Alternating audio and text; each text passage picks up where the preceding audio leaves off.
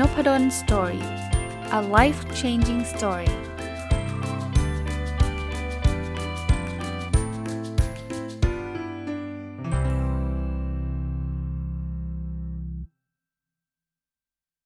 สวัสดีครับ ยินดีต้อนรับเข้าสู่นพดล Story Podcast นะครับแล้วก็วันเสาร์นะครับ ยินดีต้อนรับเข้าสู่รายการ Weekend Entrepreneur หรือผู้ประกอบการวันหยุดนะครับ ก็วันนี้เอาหนังสือเล่มหนึ่งที่แปลมาหนังสือภาษาอังกฤษที่ชื่อว่า Crushing It นะครับแปลชื่อภาษาไทยคือสร้างธุรกิจพลิกชีวิตด้วยสื่อโซเชียลเอามารีวิวให้ฟังนะครับ คนเขียนคือคุณแกรี่เวเนชักนะครับแล้วก็คนแปลคือคุณวินยูกิ่งฮิรันวัฒนา เอามาฝากพวกนี้ฮะเพราะว่าผมคิดว่าผู้ประกอบการวันหยุดหลายคนเนี่ยจะเรียกว่าใช้สื่อโซเชียลเป็นหลัก ตั้งแต่เป็นหลักคือเอาเป็นหลักในการประชาสัมพันธ์ เป็นหลักในการค้าขายทำเป็นอีคอมเมิร์ซเป็น social commerce ลักษณะที่ขายผ่าน Facebook บ้าง ขายผ่าน Instagram บ้าง ผมคิดว่าหนังสือเล่มนี้น่าจะเป็นหนังสืออีกเล่มหนึ่งที่ช่วยท่านได้เนาะว่าคนคนเขียนเนี่ยคือเขาก็เป็นคนที่ทำสื่อออนไลน์นะครับอตอนแรกทำในเรื่องของไวน์แล้วก็ประสบความสำเร็จมาก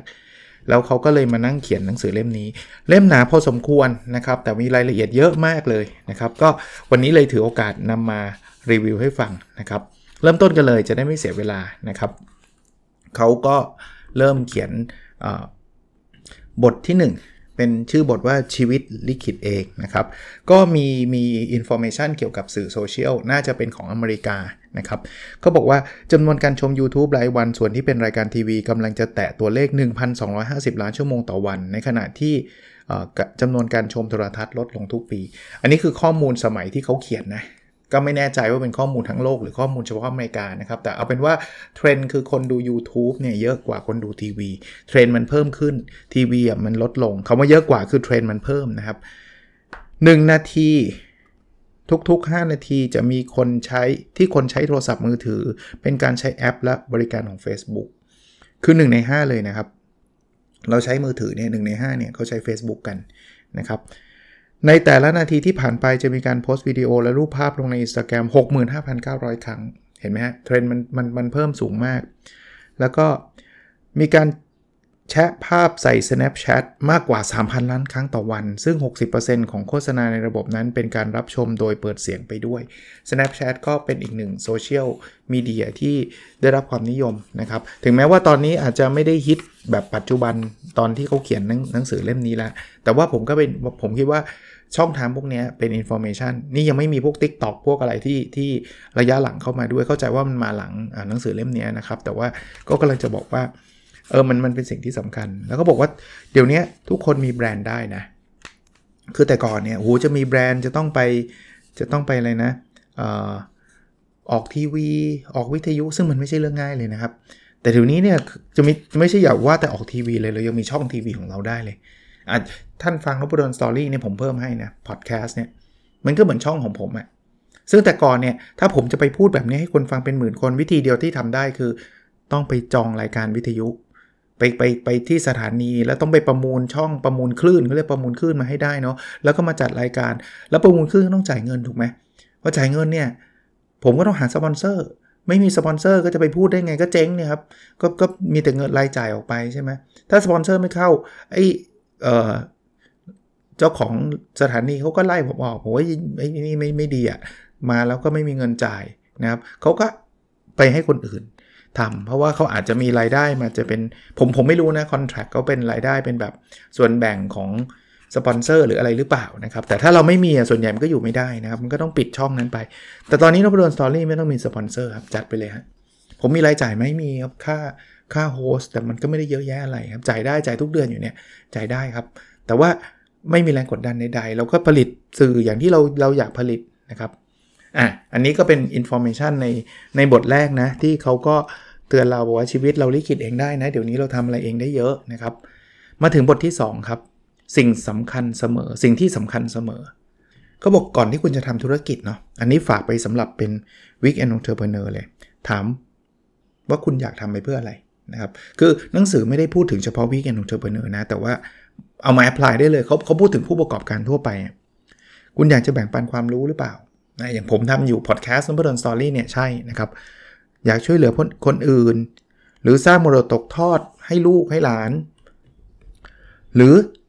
ทำรายได้ที่ดีให้คุณกับครอบครัวมีความมั่นคงในการเงิน และมีความสะดวกสบายในชีวิต หรือจะได้สนุกกับการแสดงออกเชิงสร้างสรรค์ หรือจะสร้าง community สร้างชุมชน ไม่ได้มีผิดไม่ถูกเนาะคุณคุณลองคิดไปเลยว่าคุณมีเหตุผลอะไร แต่แต่เขาพูดถึงในใน scope ของการใช้โซเชียลมีเดียนะครับเขาบอกว่าทุกคนที่กำลังยืนยืนอยู่ในจุดสุดสุดยอดในการทำธุรกิจเนี่ยที่เป็นคนที่เป็นคล้ายๆเป็นอินฟลูเอนเซอร์ เป็นอะไรเนี่ยเขาจะมีลักษณะเหมือนกันอยู่ 3 ประการ 1 คือมุ่งมั่นในการให้บริการ 2 คือต้องการสร้างประโยชน์และ 3 คือความรักในการสอนนะคือถ้าเกิดเราเราเราอยากที่จะเป็นอินฟลูเอนเซอร์ใน Instagram ใน YouTube ในพอดแคสต์ใน Facebook อะไรเงี้ย มุ่งมั่นก่อน เราอยากให้บริการที่ดีที่สุดสร้างประโยชน์ แล้วก็ชอบพูดชอบสอนเนี่ยจะจะช่วยได้เยอะนะครับ อันนี้ก็เป็นสิ่งที่เขาสรุปมาให้ หนังสือเล่มนี้เนี่ยมีข้อดีคือเขาจะมีเคสทุกบทเลยนะเคสของคนที่ทำอย่างเรื่องบทนี้เขาเขาพูดถึงเรื่องนี้ก็จะมีเคสท้ายบทมาเล่าให้ฟังนะครับ ก็อันนี้ลองฝากไปอ่านเองแล้วกัน คราวนี้นอกจากจุดมุ่งหมายแล้วนะในการทำธุรกิจเนาะสิ่งที่สำคัญอันแรกนะที่เมื่อกี้เมื่อกี้เล่าให้ฟังเนี่ยคือจุดมุ่งหมายใช่ไหมสิ่งที่สำคัญอันถัดมาหลังจากมีจุดมุ่งหมายแล้วเนี่ยเขาเรียกว่าความมีจิตวิญญาณนะว่า คุณเป็นคนที่แบบเกิดมาเพื่อสิ่งนี้คุณมีความชอบมีมีจิตวิญญาณเรื่องเรื่องประมาณนี้นะครับ ถ้าเกิดคุณแบบว่าโอ้โหคือมันใช่เลยมันมันเป็นตัวตนของคุณเลยใน Weekend Entrepreneur ก็ใช่นะ ผู้ประกอบการวันหยุดก็ใช่นะมีความรักในสิ่งที่ทำหรือเปล่าทำแล้วเพลินเลยเข้า flow เลยโอ้พอวันเสาร์อาทิตย์นี่แบบรอคอยเลยนะ ไม่ใช่รอคอยเพื่อไปนอนเล่นนะ รอคอยเพื่อไปทำธุรกิจอันนี้ อันนี้ก็จะช่วยความอดทน คือหลายครั้งคนทำผู้ประกอบการวันหยุดเนี่ยทำไป 2 สัปดาห์แล้วก็อยากเลิกไอ้อย่างนี้แปลว่าเราไม่อดทนเรากะว่าจะหวังรวยภายในสัปดาห์เดียวเนี่ยมันไม่ได้นะครับ มันอาจจะได้แต่มันน้อยอะนะครับ ส่วนใหญ่ก็ต้องการเวลา ผมเขียนบทความมาโอ้ตั้งหลายปีครับกว่ามันจะมีคนตามไลค์นะครับพอดแคสต์ก็ทำเป็นปีๆเลยครับ กว่าที่จะเริ่มเห็นคนมาฟังมากขึ้นมากขึ้นเรื่อยๆ อย่างที่ท่านเห็นตอนนี้ที่บอกว่าคนฟังอยู่หลายหมื่นคนเนี่ยมันไม่ได้ทำวันเดียวได้นะครับ มันทำติดกัน 1,400 กว่าตอนเนี่ยก็คือประมาณ 4 ปีแล้วอะนะครับมันก็ไม่ผมก็ไม่ได้แบบว่าโอ้โหสุดยอดหรอกแต่ว่าคือคือตัวเลขมันดูเยอะ เพราะว่ามันทำทุกวันไงนะครับ แต่ที่สำคัญคือคือไม่ว่าอะไรก็ตามต้องลงมือทำถ้าวันนี้เรายังยังไม่ไม่ลงมือทำเนี่ยมันก็ไม่มีทางเกิด Weekend Entrepreneur จะฟังผมเป็นร้อยๆ ตอนเนี่ยนะถ้ามันไม่ได้เริ่มลงมือทำเนี่ย ผมคิดว่ามันก็อยู่เหมือนเดิมครับ ก็ได้แค่แรงบันดาลใจกลับไปแล้วก็อู้ยไว้วันหนึ่งจะทำอะไรเงี้ย อีกเรื่องถ้าอยากจะประสบความสำเร็จก็ต้องดูกระแสด้วย มีส่วนไหมมีนะครับเพราะถ้าเกิดเราไปทำอะไรที่มันมันแบบเทรนด์มันกำลังมา มันก็โชคดี แต่มันไม่ใช่โชคแบบลุ้นโชคอย่างเดียวอะ่ะคือเราก็ต้องมองด้ว่าเฮ้ยเรื่องนี้ตอนนี้คนกำลังสนใจ ถ้าเราทำคอนเทนต์ประมาณนี้ มันน่าจะตอบโจทย์เขาได้เยอะช่วยได้นะครับอะมาบทที่ 3 ก็บอกว่าองค์ประกอบที่ 8 คือเนื้อหา นะครับ คือบทนี้เพิ่มเพิ่มเติมมาให้ว่าสิ่งที่สำคัญก็คืออเรื่องเรื่องเนื้อหาเขาบอกเนื้อหาตามจริงเลย ไม่ต้องมานั่งจัดฉากไม่ต้องเฟกนะครับ อันนี้ผมผมเชื่อนะ คือจริงคือคือภาพสวยๆ ใน YouTube เอาสมมติยกยกตัวอย่าง YouTube ภาพสวยๆ มีส่วนเหมือนกันนะครับ แต่ว่าคลิปหลายๆ คลิปจะเป็นคลิปหมาคลิปแมวคลิปอะไรก็ไม่รู้เนี่ย ไม่ได้มีฉากอะไรหรูหรานะ เป็นคลิปถ่ายจากมือถือทั้งนั้นเลยนะเราะนั้นอย่าไปตกตกใจกลัวว่า โอ้โห ถ้าจะทำเนี่ยต้องลงทุนเป็นล้านทำสตูดิโอไม่ต้องถึงขนาดนั้น ผมไม่ได้บอกว่าลงทุนพวกนั้นไม่ดีนะครับ แต่ว่ากำลังจะให้กำลังใจว่าถ้าเนื้อหามันน่าสนใจอะมันไม่จำเป็นต้องจัดฉากอะไรมากมาย มาถึงบทที่4เนาะบทนี้ก็เหมาะนะเขาบอกอะไรหยุดยั้งคุณอยู่ครับ คือคือโอ้โห เอาไม่ต้องผู้ประกอบการนะผู้ประกอบการมันหยุดก็ได้นะครับคำว่ามีงานประจำ หยุดยั้งไหมนะหยุดยั้งผมถึงบอกให้ทำมันหยุดไงพอพอจะทำพอจะให้ทำมันหยุดก็จะมีคำพวกนี้มาเนาะไม่มีเงิน มีลูก ไม่มีเวลาเอออุตสาหกรรมอันนี้มันมีกฎเกณฑ์ทำไม่ได้หรอก มีไอเดียแต่เขียนโปรแกรมไม่เป็น พ่อแม่ไม่เข้าใจครอบครัวขัดขวางเ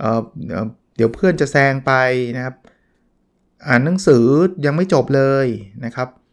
โอ้ยผมทำไม่มีใครก็สนใจหรอกเออถึงผมจะเขียนบล็อกก็มีคนอ่านนิดเดียว ไอเดียเยอะไม่รู้จะทำอันไหนดี ไม่มีเครื่องมือที่ต้องใช้ ไม่รู้จะเริ่มยังไง แก่เกินไป ผมไม่ใช่นักธุรกิจเนาะผมเป็นศิลปิน ผมไม่อยากทำเพื่อเงิน ผมทำแล้วเดี๋ยวคนโดนด่าอะไรเงี้ยคือคือมันก็เป็นข้ออ้าง ถ้าพูดแบบแรงๆหน่อยนะครับในหนังสือเล่มนี้เขาก็บอกว่า ถ้าคุณเริ่มต้นแบบนี้มันก็ไม่ได้ทำนะครับไม่ได้ทำบางคนก็เอาตรงๆกลัวความล้มเหลวอะคือทำแล้วเดี๋ยวพัง ผมถึงผมถึงให้กดไว้ข้อหนึ่งเนี่ยผมว่าการกลัวความล้มเหลวไม่ได้ผิดหรอกนะ เพราะมันก็น่ากลัวจริง ๆ แต่ว่าถ้าลองคิดจินตนาการว่าถ้าเกิดทำแล้วมันล้มแล้วเนี่ยมันจะทำให้ตัวเราเดือดเดือดร้อนมากไหมทำให้คนอื่นเดือดร้อนมากไหม ทำช่อง YouTube เนี่ยแล้วมันไม่มีคนฟังเนี่ยมันทำให้ใครเดือดร้อนปะเราล้มละลายไหมเราจะต้องขายบ้านขายรถเลยปะหรือพ่อแม่พี่น้องปู่ย่าตายายลูกภรรยาสามีเราต้องไม่มีที่อยู่เลยไหมไม่มีข้าวกินเลยไหมถ้าเราทำช่อง YouTube แล้วคนไม่ดูเนี่ยถ้าไม่ใช่ทำไปเถอะนะครับ ล้มเหลวมีโอกาสใช่ ผมก็ไม่ได้บอกว่าใครทำช่อง YouTube แล้วจะรวยทุกคนมันมันมันไม่ได้ง่ายแบบนั้น แต่ว่าลองดูดีๆ ผมถึงบอกไง Weekend Entrepreneur ผมอะก็อย่าใช้เงินเยอะนะครับ ถ้ามันใช้เงินน้อยถึงล้มเนี่ยมันก็ไม่ค่อยเดือดร้อนหรอกนะครับบางคนก็กลัวเสียเวลามันเสียแน่นอนครับ แต่มันคุ้มหรือเปล่าล่ะนะครับ คือเวลาคุณเอาไปใช้ทำอะไรล่ะ คือคือมันมันแต่ละคนไม่เหมือนกันอีกใช่ไหมฮะถ้าถ้าสมมุติว่าโหเวลามันมีค่ามากคุณ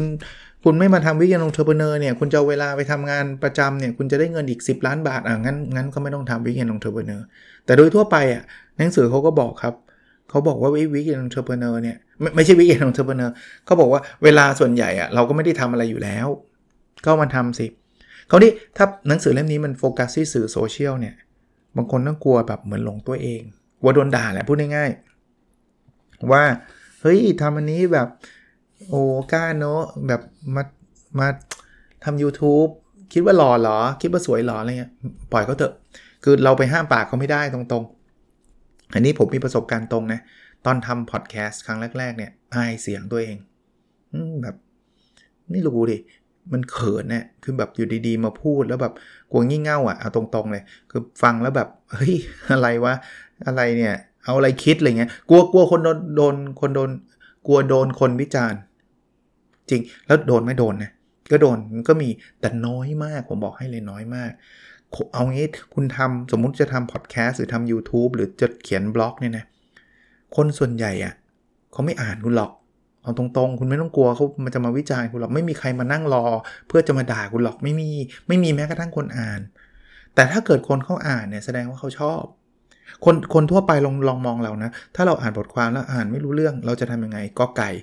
เราจะเลิกอ่าน ขอไข่เราจะเขียนไปด่ายาวๆ ยกเว้นว่าเป็นบทความที่มันแบบดราม่า ถ้ามันไม่ใช่ดดบทความดราม่าบทความทั่วๆไปให้ความรู้มีเจตนาดีเนี่ย ถ้าเราอ่านแล้วไม่ชอบเราจะเลิกอ่าน ส่วนใหญ่เลยร้อยละ99.99 เลย มีไหมที่เกลียนแบบขอกูได้ด่าเนี่ยมีครับแต่ว่าน้อยนานๆทีแล้วส่วนใหญ่จะเกิดขึ้นตอนที่คุณมีคนตามหลายหมื่นแล้ว ตอนนั้นน่ยมันจะมีคนบางคนที่แบบ ผมก็ไม่รู้ว่าทำไมจะไปจุดไปโดน สกิดแผลอะไรเขาหรือเปล่าก็ไม่รู้บางทีเราก็ตั้งใจเขียนมากเนาะหรือพอดแคสต์เนี่ยเราก็ตั้งใจพูดเพื่อที่จะเป็นประโยชน์กับคนเนี่ยนะก็จะมีคนเข้ามาแบบแซะมั่งมาอะไรบ้าง แต่น้อย อย่างตอนนี้ทุกวันผมไม่ได้เจอทุกวันนะในกระติบคอมเมนต์เนี่ยเดือนนึงสักคนมั้งอันนี้ขนาดคนก็ไม่ได้ไม่ได้น้อยนะ แต่ว่าก็ไม่ได้เยอะอะไรแต่เรียกว่ามีระดับหนึ่งอะฟังหมื่นหมื่นกว่าดาวโหลดต่อวันอะเกือบสองหมื่นดาวโหลดต่อวันอะก็ ก็ยังไม่แทบไม่มีเลยเพราะนั้นเป็นกำลังใจไม่ต้องกลัวนะครับ ตั้งใจไปไปสู่ความสำเร็จอะว่าเฮ้ยลองทำดูนะครับ ในหนังสือเล่มนี้เขาก็มีอย่างที่ผมบอกนะครับ ตัวอย่างว่ามีคนก็ลุกขึ้นมาทำโซเชียลมีเดียเต็มไปหมดนะครับ บท 5 คือสิ่งเดียวที่คุณต้องมีเพื่อมุ่งสู่ความสำเร็จนะครับ บทนี้เขาก็พูดง่ายๆว่าให้ให้เรากระตุ้นให้เราเริ่มเริ่มต้นทำ สิ่งนั้นเนี่ยนะครับทำทำสิ่งเขาก็มีเคสให้ฟังนะครับบทที่ 6 สิ่งแรกที่ต้องทำนะครับบทนี้เขาบอกว่าไม่ว่าคุณจะเป็นอยากจะเป็นอินฟลูเอนเซอร์ทางด้านไหนยังไงเนี่ยทุกคนต้องเริ่มต้นในการสร้างเพจใน Facebook เออลองดูคือบางคนโอ้อาจารย์มันเอาไปแล้ว เด็กๆเเขาไม่เล่น Facebook ใช่เด็ก ๆ ไม่เล่น แต่ว่าคนส่วนใหญ่ยังเล่นอยู่ ยกเว้นว่าคุณจะขายของให้กลุ่มเด็ก ๆ เท่านั้น ที่เขาไม่เล่น Facebook กันจริง ๆ อันนั้นโอเค แต่ว่าถ้าเป็นขายขนมขายอะไร Facebook ยังเวิร์กอยู่นะฮะบทคงบทความยังเข้าถึงคนได้เยอะอยู่นะครับคราวนี้มาถึงบทที่ 7 คือทำอย่างไรให้คนเห็นนะครับ คือเขาบอกว่าต้องเข้าใจความจริงนี้ก่อนเนะเราเริ่มต้นจากไม่มีอะไรเลยเนี่ยโอกาสแจ้งเกิดจะมี 2 ทาง 1 คือบอกว่าด้วยการรู้จักการใช้แฮชแท็กรู้จักแฮชแท็กไหมที่เป็นไอ้สี่เหลี่ยมเครื่องหมายเท่ากับ เหมือนเหมือนกากบาทอะคงรู้จักนะครับเขาบอกกลยุทธ์นี้ต้องใช้การบากบั่นทำไปนานมากๆ ใส่แฮชแท็กเข้าไปนานๆ บ่อยๆ อันที่ 2 คือการส่งข้อความถึงตัว หมายถึงการคุยกับลูกค้าตรงๆ และเสนอผลประโยชน์บางอย่าง เพื่อแลกกับความสนใจของเขา กลยุทธ์นี้ก็ต้องบากบั่นทำนานมากๆ เช่นกันเขาบอกว่าข้อ2เนี่ยมีโอกาสสำเร็จกว่าข้อ1นะครับคราวนี้เขาบอกว่า คุณควรคิดไว้ก่อนเลยว่ากระบวนการนี้ใช้เวลาหลายปีไม่ใช่หลายเดือนหลายปีนะครับ ถ้าคุณรับไม่ได้ก็บอกปิดหนังสือเล่มนี้เลย มันต้องรอนะครับมันต้องรอ บทถัดมาเขาก็พูดถึง musical.ly นี่ผมยอมรับไม่เคยใช้นะครับ แต่ว่าคนเขียนเนี่ยเขาใช้อันเนี้ยนะครับเขาก็เขาก็เล่าที่มาที่ไปให้ฟังว่ามันจะ work กับกลุ่มเด็กยังไง คนเด็กเด็กๆชอบฟังกันชอบดูกันมันเป็นหนึ่งในโซเชียลมีเดียเครื่องมืออันหนึ่งสารภาพไม่รู้จักแล้วแต่ว่าอ่านนะ แต่ว่าอ่านแต่ก็ ยังไม่ไม่ได้อินจะว่าจะจะไปจะไปใช้ตาม มาถึงบทที่ 9 อันนี้ Snapchat ส่วนตัวเคยเล่นเล็กๆ ไม่ได้ไม่ได้อินเหมือนกัน ลูกสาวเล่นอยู่ ก็เลยขอดูว่ามันคืออะไรแบบไหน แต่แต่ไม่ไม่บายอินก็อย่างที่บอกนะคนแบบเขาเรียกว่าอะไรนะอายุมันมันไม่ใช่อะนะมันก็ไม่รู้จะไปส่งให้ใครนะครับ แต่แต่เอางี้สำหรับคนที่สนใจคือเวลาเวลาเขาพูดถึงเครื่องมือเนี่ยในบทต่างๆเนี่ยนะเขาก็จะมีว่าสำหรับมือใหม่ทำยังไงสำหรับมือเก่าทำยังไงนะครับอย่างมือเก่าเนี่ยเขาเล่น Snapchat เป็นเขาบอกเขียนบล็อกเกี่ยวกับ Snapchat ได้นะเพื่อว่าเวลาสื่อต้องการข้อมูลอ้างอิงเกี่ยวกับ Snapchat เขาจะมาหาเรา คือถ้าเกิดใครแบบเป็นเซียน Snapchat อยากให้คนรู้จักเรา อยากให้มี Account Snapchat ให้เขียนบทความเกี่ยวกับ Snapchat พอเขียนแล้วเกิดคนแชร์กันเยอะอะไรเยอะเนี่ย พอสื่อเขาอยากรู้ Snapchat ก็จะมาหา เขาบอกว่าสร้างความสนใจโดยการสร้างอีเวนต์ใน Snapchat ก็ลองไปดูนะ ส่วนตัวไม่เคยทำนะครับ จ่ายเงินซื้อโฆษณาใน Google เพื่อส่งข้อความที่เป็นคำถามอย่าง ฉันน่าจะติดตามใครใน Snapchat แล้วตามด้วยรายชื่อจำนวนหนึ่ง โดยที่ชื่อแรกเป็นชื่อคุณน่าสนใจนะเออเราอยากติดตามใครแล้วมีชื่อเราแล้วก็จ่ายโฆษณาเลย เวลาคนเสิร์ชว่าฉันน่าติดตามใครใน Snapchat จะมีชื่อเราอยู่ อันนี้ไม่เคยคิดนะครับ อันนี้ก็ก็เป็นเทคนิคของเขานะครับอะมาอีกอันคือ Twitter อันนี้เริ่มเริ่มนะส่วนตัวนะ ผมเริ่มมี Account แล้วชื่อนพดลสตอรี่ก็พยายามจะแชร์แบบคำคมๆ เวลาอ่านหนังสือ ที่มันเจอมันโดน แต่ก็ยอมรับว่าไม่ได้แอคทีฟมาก คืออาจจะสัปดาห์หนึ่งครั้ง 2 ครั้ง อะไรเงี้ยนะครับ ก็ก็ก็มีอยู่บ้างนะครับ เขาก็มีข้อมูลสำหรับ คนใช้แบบพึ่งมือใหม่เพิ่งเปิด Account กับมือเก่าที่ใช้มาระยะหนึ่งแหละ อย่าง Twitter ผมน่าจะมีคนตามอยู่ประมาณ 5,000กว่าคนนะครับ ก็ไม่ได้เยอะอะไรนะเขาบอกว่ามันมันก็อย่างเมืองนอกเนี่ยใช้กันเยอะเลยนะครับ บอกว่ามันเป็นระบบบัญชีรายชื่อที่สมบูรณ์และเชื่อถือได้นะครับ ก็มันมีมันมีถึงขั้นที่ระบุตัวตนเลย มันเป็น Official Account อย่างเงี้ยค้นหาข้อมูลได้นะรีทวีตก็คือคล้ายๆแชร์นั่นแหละนะครับ เขาบอกเป็นโอกาสมหาศาลทำให้คนรู้จักเรานะคุณบอกคุณลองลองทำดูแล้วมีคนรีทวีตตอนที่ผมเข้าใจว่าคนที่ตามผมเยอะมีอยู่ช่วงหนึ่งที่ผมไปทวีตเรื่องเกี่ยวข้องกับอะไรขำๆสักอย่างหนึ่งอะ่ะโหคนจำได้ว่ารีทวีตห้าหมื่นอะมีอยู่มีอยู่โพสต์หนึ่งอะคือแบบโอ้โหเฮ้ยคนเยอะเลยนะครับแต่ว่ามันไม่ได้ทุกวันปกติรีทวีตก็หลักสิบนะครับไม่ไม่ได้เยอะอะไรนะ เขาบอกว่าเราสร้างกระแสด้วยการบอกต่อเป็นจำนวนครั้งใน Twitter ได้มากกว่าระบบอื่นๆนะครับเขาบอกว่าเขาใช้ Twitter เนี่ยวันละ 47 ครั้งเลยนะครับโพสต์ทวีตในขณะที่ Instagram เนี่ยวันละ 3-4 ครั้งเองนะครับ ก็เป็นอีกหนึ่งช่องทาง not bad ผมจำได้นะครับคุณคิดมากเนี่ย ก็มีคนตามใน Twitter เป็นล้านคุณคิดมากคือคนนักเขียนคนโปรดของผมนะ เขียนเรื่องเกี่ยวข้องกับการให้กำลังใจ การใช้ชีวิตอะไรประมาณนี้นะครับ ผมมารีวิวหนังสือคุณคิดมากเรื่อยๆ แต่จำได้ว่า Twitter เป็นเป็นเป็นช่องทางหลักเลยแหละ เข้าใจว่าหลักนะ เพราะว่ามีคนตามเป็นหลายล้านเลยนะครับ ก็เดี๋ยวถ้าถ้าเป็นแต่ก่อนเนี่ยคนไม่ค่อยใช้แต่ว่าเดี๋ยวนี้ผมว่าคนไทยใช้กันเยอะเลย แล้วมันเดี๋ยวนี้มีข่าวอะไรที่กระแสแรงๆเนี่ยผมไปเปิดทวิตเตอร์อ่าน เพราะว่ามันมันมันเร็วนะครับ ถัดไปคือ YouTube ครับ ก็ทุกคนรู้จักนะ YouTube นบดนสอรี่เนี่ยกลายเป็นว่าคนฟังผ่าน YouTube ไม่น้อยเลยนะครับ เยอะทีเดียวนะครับ ก็ทักทายคนฟังผ่าน YouTube แล้วยูทูบนี่มี engagement เยอะนะครับ มีคำถามมีมีข้อความหาผมผ่าน YouTube ในแต่ละตอนของนบดนสอรี่เนี่ย เอาเป็นว่ามีทุกวันนะครับ อย่างอย่างในเพจในอะไรอาจจะไม่ค่อยมีบ้างนะครับ มีบ้างไม่ค่อยคือไม่ได้ถี่เท่า YouTube อะนะครับก็ก็ลองไปเปิด Account ดูนะครับ แล้วแถม YouTube เนี่ยมีรายได้ด้วยนะ ถ้ามีคนตามตอนนี้ YouTube มีคนผมมีคนตามอยู่ประมาณ 30,000กว่าคนนะครับ Subscriber ถ้าใครยังไม่ได้ Subscribe แล้วฟังผ่าน YouTube ก็ฝาก Subscribe ด้วยล้วกันนะครับนพดลสตอรี่แหละตามชื่อชื่อช่องนะครับเขาก็พูดถึงวิธีการปรับแต่งวิดีโอ คือตัวผมเป็นไฟล์เสียงนะ แต่ว่าแค่เข้าไปในเว็บ แล้วก็แปลงให้มันเป็นไฟล์วิดีโอ แต่ว่าถ้าใครต้องการถ่ายคลิป ก็คงต้องหาวิธีการทำทำอะแต่อย่างที่ผมบอกนะ ก็ไม่ต้องจัดฉากอะไรมากมายนะ คือคลิปมันก็ก็แบบธรรมดาก็ได้นะครับ แต่ผมไม่ค่อยถนัดทำทำตัดต่อวิดีโอแบบนั้น เคยอัดอยู่ 3-4 ตอนว่าจะไปโพสใน YouTube เคยคิดไว้ตอนปลายปีที่แล้ว แต่ว่ายังยังไม่ work อะ คือยังไม่ค่อย comfortable เท่าไหร่ เดี๋ยวลองลองลองดูอีกทีแล้วกัน ถัดไปคือ Facebook Facebook ก็อย่างเมื่อกี้ที่เล่าให้ฟังนะครับว่าผมเริ่มต้นตั้งแต่ ทำเพจมาหลายปีแล้วนะครับ แล้วก็เพจมันก็เติบโตมีเพจที่มีคนตามเยอะสุดยังอยู่ตอนนี้น่าจะเป็นเพจ performance measurement เพราะทำมาเกือบ10 ปีแล้วนะครับ แต่ว่า inactive ไประดับหนึ่งเลยนะครับ มีคนตามอยู่ 60,000กว่าคนนะครับ แล้วก็เพจล่าสุดที่ active ที่สุดคือนพดลสตอรี่โพสทุกวันเนี่ย ก็ขึ้นมานะครับ อยู่ประมาณ 50,000กว่า50,000กว่า follower นะครับ เกือบ 60,000ละ ก็ก็ต้องขอบคุณคนติดตามนะครับ ก็ตอนนี้เป็นเพจที่ active ที่สุด ลองลองทำดู Instagram ผมใช้แต่ว่า Instagram นี่ส่วนใหญ่จะโพสเรื่องเรื่องเรื่องราวแบบ ไม่ใช่เรื่องราวด้วยรูปวิวซะมากนะสส่วนตัวผมนะ มันเป็นแบบชื่อนพดลสตอรี่หมดเลยนะ เพจก็นพดลสตอรี่นะอินสตาแกรมก็นพดลนพดลสตอรี่แต่ว่ามันจะเป็นเรื่องแบบถ่ายรูปท้องฟ้า รูปทะเล รูปอะไรเงี้ยรูปหนังสืออะไรเงี้ยเป็นประมาณนั้นนะครับ อะในในนี้เขาก็มีข้อแนะนำนะครับสำหรับการทำอินสตาแกรมเขาบอกว่าทำให้เป็นเนื้อหาทำให้เนื้อหาน่าสนใจที่สุดเท่าที่คุณจะทำได้นะครับ คนส่วนใหญ่ก็อยากจะมาดูว่าคุณทำอะไรอยู่นะเขาบอกค้นหาโดยระบุคำสำคัญที่เกี่ยวกับคุณ เช่น ถ้าคุณกำลังสร้างแบรนด์รถจักรยานยนต์ก็ให้ใช้คำว่ามอเตอร์ไซค์มันจะได้ search เจอนะค คลิกแฮชแท็กแรกที่ปรากฏขึ้นมาอย่างที่ผมเขียนเนี่ยแฮชแท็กมอเตอร์ไซค์เนี่ยมีโพสต์มากกว่า 2.4 ล้านโพสต์นะครับ ก็ลองลองลองคลิกไอ้แฮชแท็กที่มันขึ้นมา คลิกทุกรูปที่ใส่แฮชแท็กนั้น ซึ่งจากตัวอย่างที่เขาบอกนะครับ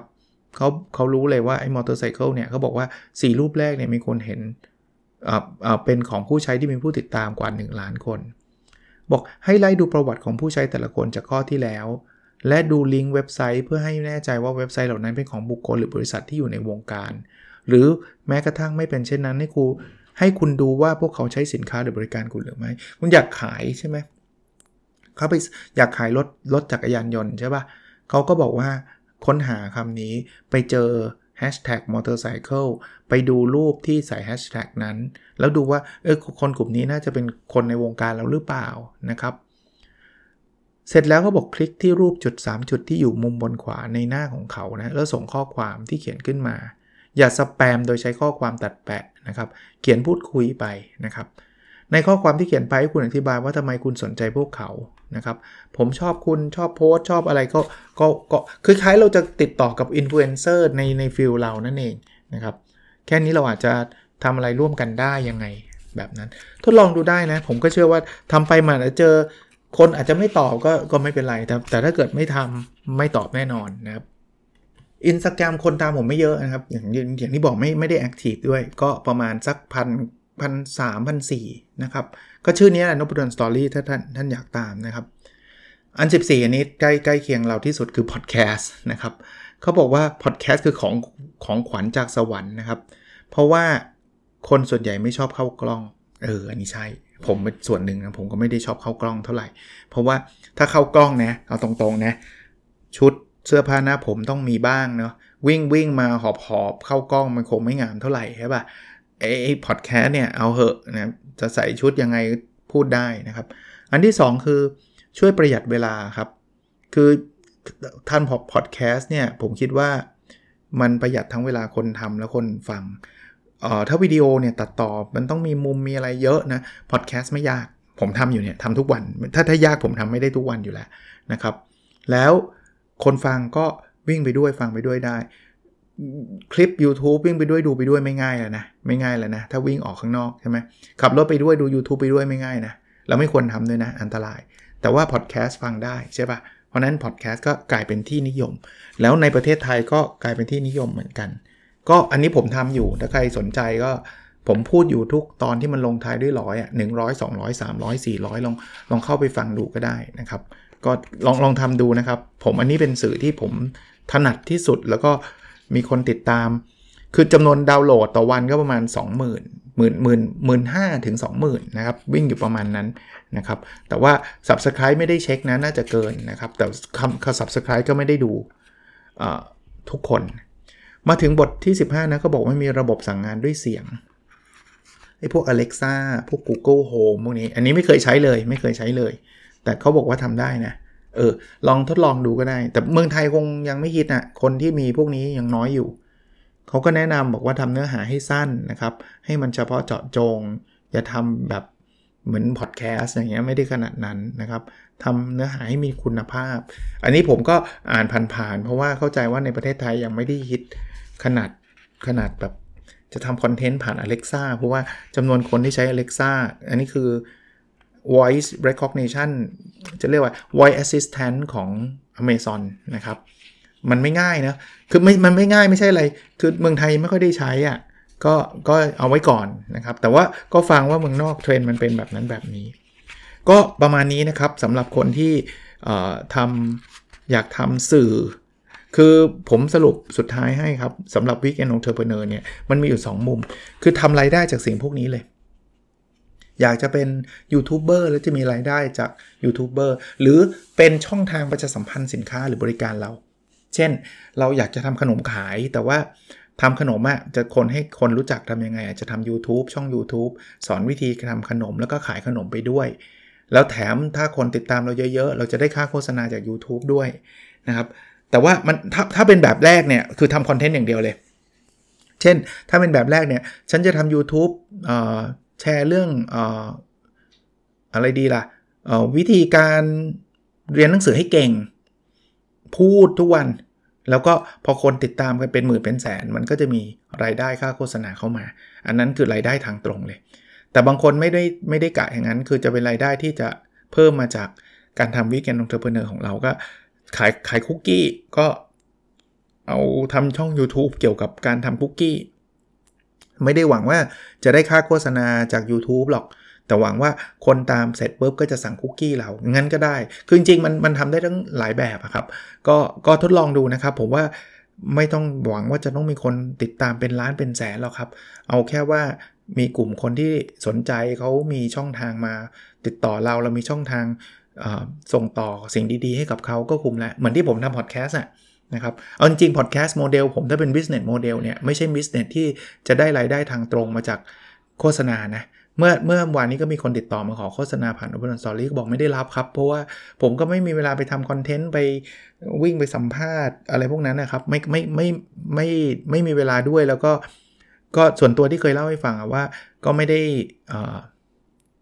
คือจะทำแบบนั้นผมต้องรู้จักธุรกิจท่านเป็นอย่างดีอะก็ไม่ได้มีเวลาทำขนาดนั้น แต่ต้องขอบคุณนะครับที่ติดต่อมา แต่จะเอาตรงๆว่ามันอาจจะเป็นทางอ้อมก็ได้นะ ทุกครั้งที่ผมมีหนังสือออกอย่างเงี้ยผมก็แชร์ผ่านพอดแคสต์คนก็ซื้อเยอะแยะนะครับเชื่อว่ามาจากพอดแคสต์หลายหลายคนนะไม่เคย track นะแต่ว่ารู้จักผมก็อยากซื้อหนังสือที่ผมออกนะครับ หรือโครงการต่างๆ นานาที่จัดเนี่ย ก็อาศัยพอดแคสต์เนี่ยเป็นตัวตัวประชาสัมพันธ์ โครงการเหล่านั้นไอ้พวก OKR consulting project เนี่ยผมก็เชื่อว่าหลายคนได้ยินจากพอดแคสต์ก็ก็มีมาสมัครกันเยอะแยะอย่างเงี้ยโอเค หนังสือนะครับ crushing it สร้างธุรกิจพลิกชีวิตด้วยสื่อโซเชียลนะครับพยายามจะกระชับพยายามจะกระชับ แต่ว่าหนังสือดี แล้วก็ลองใครสนใจเรื่องนี้โดยเฉพาะอยากทำเป็นอาชีพเนี่ยเป็น weekend entrepreneur เป็นผู้ก่อการวันหยุดไปลองหาซื้อดูได้นะครับ ผมน่าจะซื้อจากสำนักพิมพ์ Live Rich ของของโค้ชหนุ่มนะครับ live L I V E แล้วก็เว้นแล้วก็ rich ที่แปลว่ารวย R I C H นะครับเสิร์ชชื่อนี้น่าจะเจอนะครับ โอเคครับ แล้วเราพบกันในสดถัดไปนะครับ สวัสดีครับ